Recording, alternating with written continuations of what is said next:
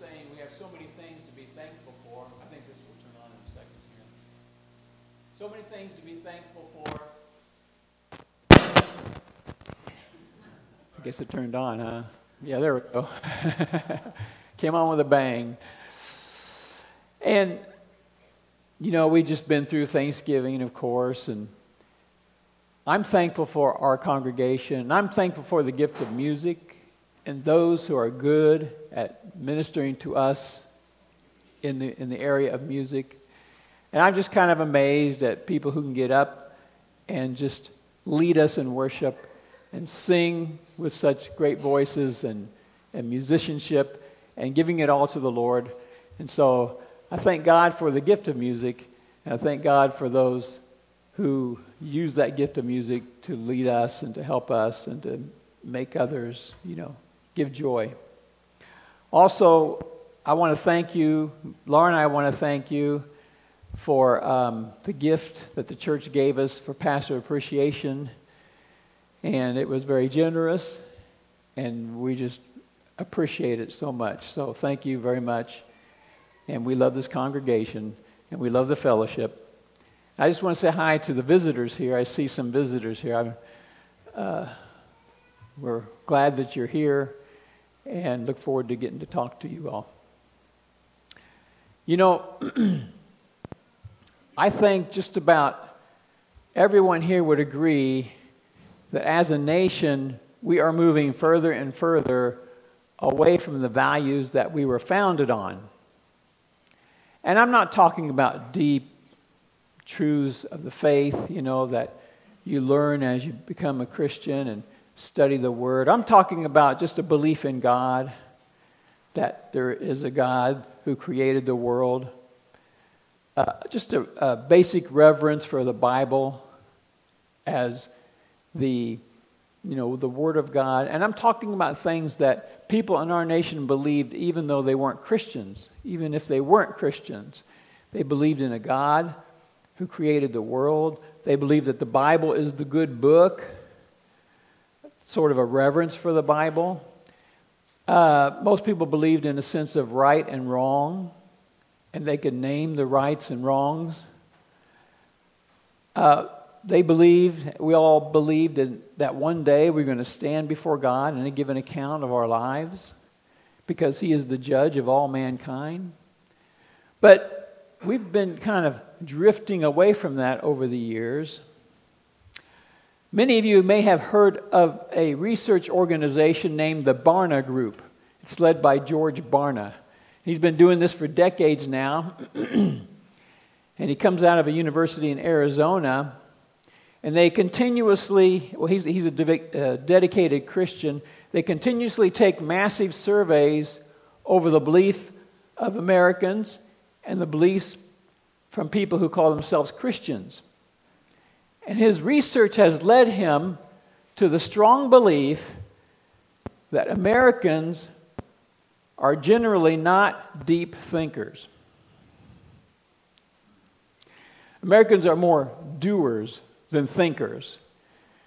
It's like we're not used to just sitting down and contemplating something like people in other cultures do, maybe. It's like we hear this clever sounding argument and we buy into it without even looking into it. It sounds good. All right, I'll believe it. And we don't take time to, take, uh, to think it through. He's just talking about generally you know, our American culture. And according to Mr. Barna's survey, only 6% of Americans have a biblical worldview. And he said that even many Christian schools fall for unbiblical beliefs that have been popularized by society. And he said that today many in our society are being won over by Marxist, atheist ideologies, not even recognizing it. Uh, theories that come out of atheism and people are grabbing onto them, not even knowing that they come that, from there. Uh, many today are agreeing that owning property, private property, is bad, is wrong. They believe that families are, are a detriment to society, harmful to society. Genders are fluid. Living together outside of marriage is somewhat the norm. Our, our world is just changing right before our eyes. And many of our beliefs have been turned on their head. In many instances, wrong, what used to be wrong is now right, and what used to be right is now wrong. Bad is now good. Was, what was bad is now good. And what was good now is looked at as bad. And many things that we looked at and considered rock solid have become much more uncertain. So, as we move into our Christmas season, and we are coming out of our Thanksgiving season, and we talked a lot about being thankful to God, and we always have to be thankful to God, don't we? just because of who he is because of what he's done for us, we should just have this, this air of thankfulness that we, that we live by and that it, it takes hold of us. But what do we do in these times where the truth is seen as outdated? How do we respond in these times of sharp divisions, of chaos, of even foaming hatred. You know, as Christians, we would say, turn to the Word of God. But what about claims, even by some who call themselves Christians, that the Bible is not really trustworthy? They say that the epistles were written decades and decades beyond the life of the apostles, and only believers and, and all the early believers had died. Well, this morning I wanted to start by looking at four verses. And this morning I want to find some solid ground that we can claim and stand upon and work from. These verses will speak to the matter of what can we trust? Are we certain of any truths? And what can we be certain of? We're going to begin with the first four verses of the Gospel of Luke. We're just looking at these verses this morning in the Gospel of Luke, and we'll look at a few other verses, another uh, epistle. But this morning, we're looking at the very beginning, the introduction of the Gospel of Luke. And we're going to start with verses 1 and 2. And this is Luke introducing his gospel. He says in Luke 1, chapter 1, verse 1 Many have undertaken to draw up an account of the things that have been fulfilled among us. He's saying many people have taken on the task to write down the things that were happening right in their midst, as far as, you know, Jesus Christ and the faith just as they were handed down to us by those who, who from the first were eyewitnesses and servants of the word. This is something else that we can be very, very thankful for. Luke is talking about the things that were fulfilled right in their midst, right among them. He's referring to God sending his son. He's referring to the scriptures being fulfilled. He's, he's uh, referring to the things that they got to see right in their lives, right in front of them. The Old Testament scriptures come into life in their very presence. You had the Messiah himself coming that they waited for hundreds and hundreds of years, thousands of years for the Messiah. You have the miracles from the Messiah. You have the revelation of God's salvation, the outpouring of the Holy Spirit, and much, much more. They saw it. They experienced it. And Luke says, Many have set out to put into writing these things that they witnessed or learned about and getting them down recorded. And in verse 2, just as they were handed down to us by those who, were, who from the first were eyewitnesses and servants of the word. He's basically talking about from the apostles and the disciples and those who knew Jesus personally. So he's talking about people recording events connected to the coming of the Messiah that were fulfilled right there in front of them. And he says their sources, you know, when you do research and you use sources, he's saying their sources were eyewitnesses of the events and servants of the word. And that would include the apostles and the disciples that uh, followed Jesus, people who traveled with him, lived with him, witnessed everything. And they're gathering all this information that happened right before them. And it says the things that had been fulfilled. That's the Old Testament scriptures, things from the Old Testament prophecies that were being fulfilled right before them. And then now look to see what Luke decides to do with all of this himself, verses 3 and 4. with this in mind, this is Luke speaking. Since I myself have carefully investigated everything from the beginning, I too decided to write an orderly account for you, most excellent Theophilus. and this is the key to this morning. Here's his reason for writing so that you may know the certainty of the things you have been taught.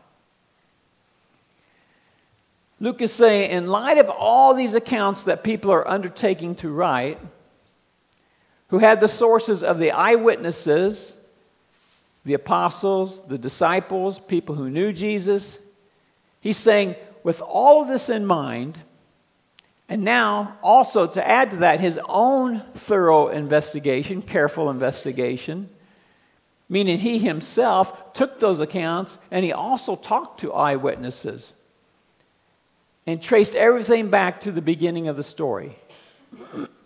he says that. I myself have carefully investigated everything from the beginning. So he traced it all the way back. And he decided to write an orderly account. I'm guessing that what he did was he took all those accounts and put them into a, a good order so that Theophilus could trace them or, or, or follow along and it made sense to him. Now, with all that careful research and connecting with all those contacts, the people closest to the events, he writes this orderly account so that Theophilus can have the most accurate account Luke can give him. And maybe put it together so Theophilus could understand it. Now, he calls him most excellent Theophilus.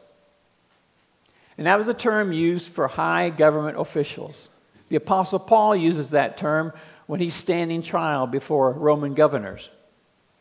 So it seems likely that Theophilus was a high ranking Roman government official. And then we see that Luke continually connects his statements. If we go on into the, uh, into the gospel like we will, Luke, more than anybody else, continually connects his claims and his statements about Jesus and about what has happened to places that people know of, to rulers that people lived under, to uh, events that happened right at that time, you know.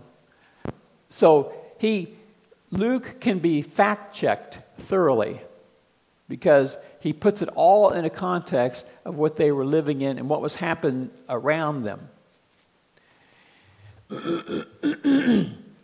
to certain time frames, even. He makes his gospel highly accountable to serious fact checking, highly vulnerable for people to pick it apart if they, you know, want to look at it and try to, uh, try to challenge it. And again, it's all so that Theophilus may know the certainty of the things you've been taught. So apparently, Theophilus was listening to people, people were teaching him, and Luke says, I'm putting this all together so you can know that these facts are true. These are true facts. Doing his careful research, going back to eyewitnesses, taking the existing accounts, um, probably I'm, I would just, you know, say that I, I could almost just bet this for sure is that he went to eyewitnesses and, and interviewed them. And we know that Luke also accompanied the Apostle Paul on his journey. So he spent years with the Apostle Paul. So not only did he get the, the history right, but he was seeing the church being formed out throughout the book of Acts. And at the close of the introduction, he says this So Theophilus can know with certainty the things he's learned. so, just on this purely human level, you know, Luke, we can place very strong confidence in his account of what we will be looking into when we go into the birth of Jesus and John the Baptist and the angel coming and all of that. We know that we can trust this because Luke did everything so carefully in such detail.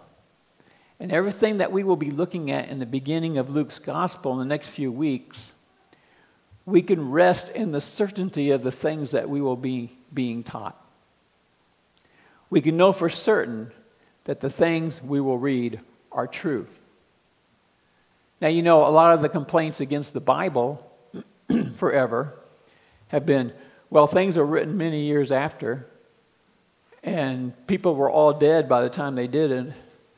They wrote them. And so, who knows the real truth? But the assurance of the things we will be looking at doesn't end with Luke's careful, thorough, and painstaking research. Not only do we have that confidence in Luke because he's so careful and he went and ch- talked to everybody and took all the accounts and put them together and put it in an orderly fashion, not only do we have that, but our assurance goes way beyond Luke's careful and honest research. And this is what we'll look at here in 1 Peter. in 1 Peter chapter 1, we're going to look into why we have even more confidence than just the carefulness of Luke. It's in 1 Peter chapter 1 in 22 through 25. in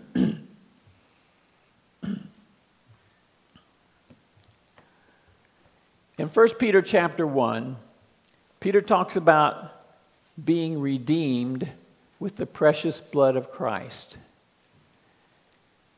You know, slaves were redeemed when somebody would pay the price to get them out of slavery or a prisoner out of prison.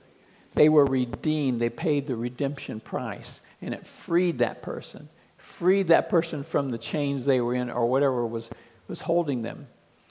And redemption in the Bible refers to sinners being purchased out of the slavery to sin because of the death of Christ. Christ paid the, the redemption fee so that we could be free from our sins, so that we could have forgiveness. And we were redeemed by the precious blood of Christ.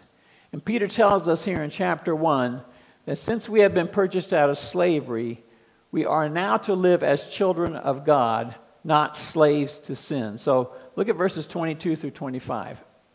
He says, Now that you have purified yourselves by obeying the truth, and what he means by that is when they turned to Jesus Christ, they were forgiven and cleansed. And so that's what he talks about. Purified yourself by obeying the truth, turning to the truth, turning to Christ. So that you have sincere love for each other. that's a result of turning to Christ. That's one result that we should love the brothers and sisters so that you have sincere love for each other. Love one another deeply from the heart. That's where we're to go with our redemption.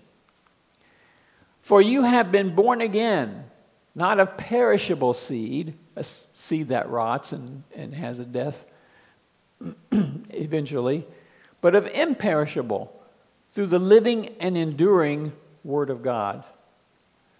So the Word of God in itself is enduring, it never dies. It is this imperishable seed. For all people are like grass, and all their glory is like the flowers of the field. The grass withers and the flowers fall. But the word of the Lord endures forever. And this is the word that was preached to you. so, going beyond Luke's careful research, facts that could be um, verified by people who saw them happen, not only can we trust Luke's careful research and his heroic effort, but we can go beyond that to trust in God's word, which is living and enduring. God's word lives on. God's word always comes true. It is living and enduring. It'll never end. Heaven and earth will end, but Jesus' word, God's word, will not end. Our hope is not only in Luke doing such a good job of writing his account, but our hope is in the living and enduring Word of God. Kingdoms rise and kingdoms fall. Probably when you saw certain empires, you would have thought they would never fall. Maybe when we saw America, we thought we would never fall. But eventually, they come crumbling down. But our trust is in the living and enduring Word of God and it never wavers.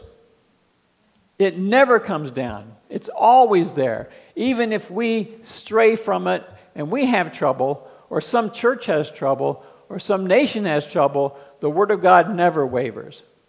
It doesn't matter how much power an evil person achieves or how much destruction somebody can cause, that person will eventually fall. No matter how much how, how high they rise, no matter how many people are scared of them, no how many, how many people have to obey everything they say, they will fall. but the word of the Lord will endure forever. Even when faithful Christians are jailed and suffer persecution, and when pastors in these other lands are taken to prison and the church has no pastor, and people for their faith are trampled on in this life. Their evil persecutors will fall to destruction, while the faithful will rise to glory. Because the word of the Lord endures forever.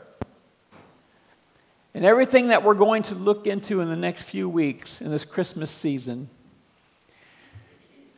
coming off of our season of thankfulness, everything we look to into the birth of Christ and the coming of the angel to give the announcements, and John the Baptist, and all the humanly impossible events that we're going to look at, we can rejoice in the enduring and living Word of God. You know, the last days started with Jesus being here on the earth.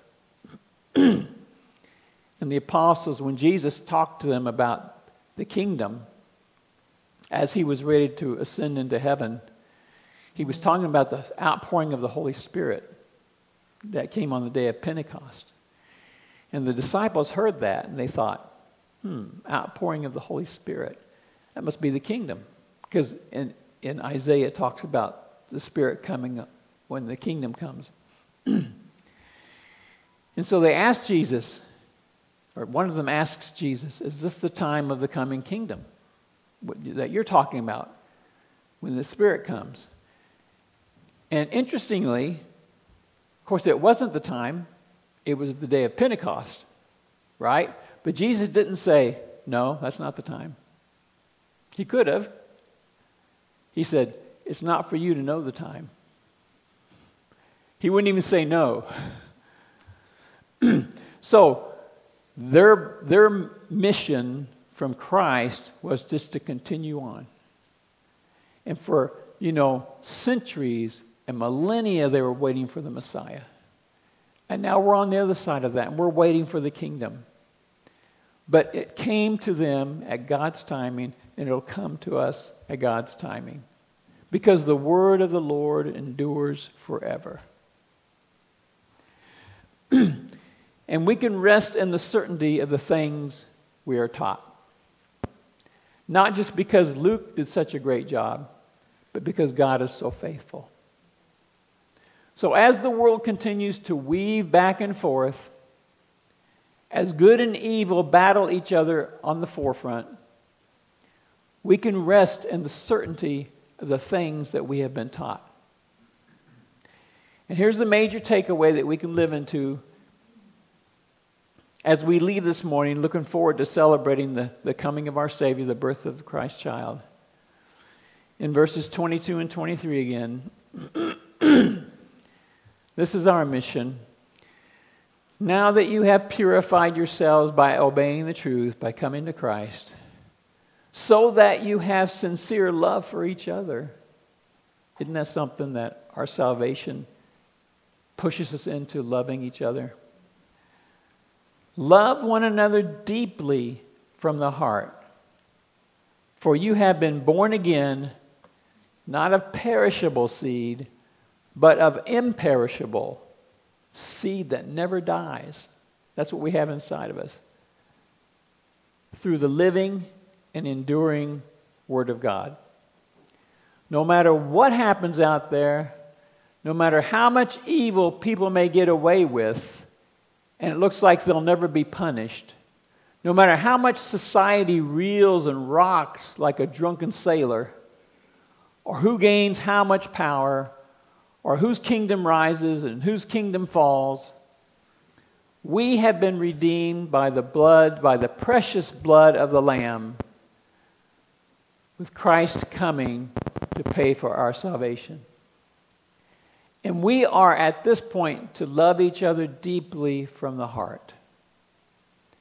Because we've been born again of the imperishable seed of the Word of God. We are on the road to the eternal kingdom. It may not feel like it all the time, but we are on that road. We're approaching the eternal kingdom because we have the certainty of the things that we've been taught. The Word of God endures forever.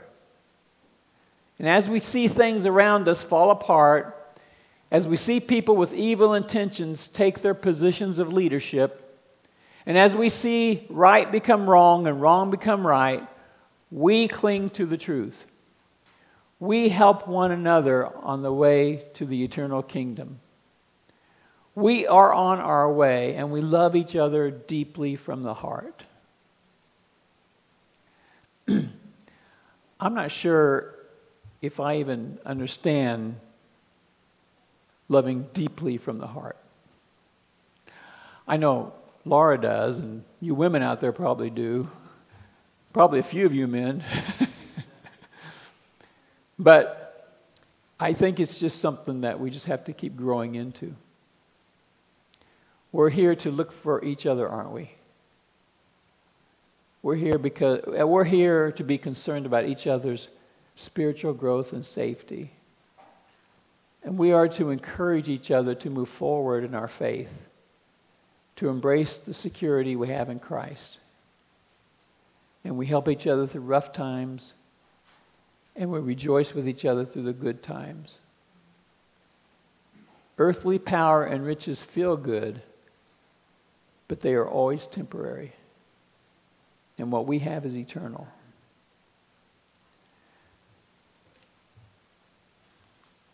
So now that you have purified yourselves by obeying the truth, so that you have sincere love for each other, love one another deeply from the heart, for you have been born again, not of perishable seed, but of imperishable, through the living and enduring Word of God. Let's pray. Father, we thank you for such an unspeakable gift, the living and enduring Word of God. To take us who were just people who were sinners and doing what everybody else does and turning us into saints and people with eternal life and an eternal future and who are joined to you. Lord, we just thank you for that. It's such an amazing blessing beyond what we could even think about, beyond what we could even dream that would happen. And so now, Lord, we pray that you would help us to, to understand that better, live into it more, and bless each other and others, even who do not know you. We pray in Jesus' name. Amen.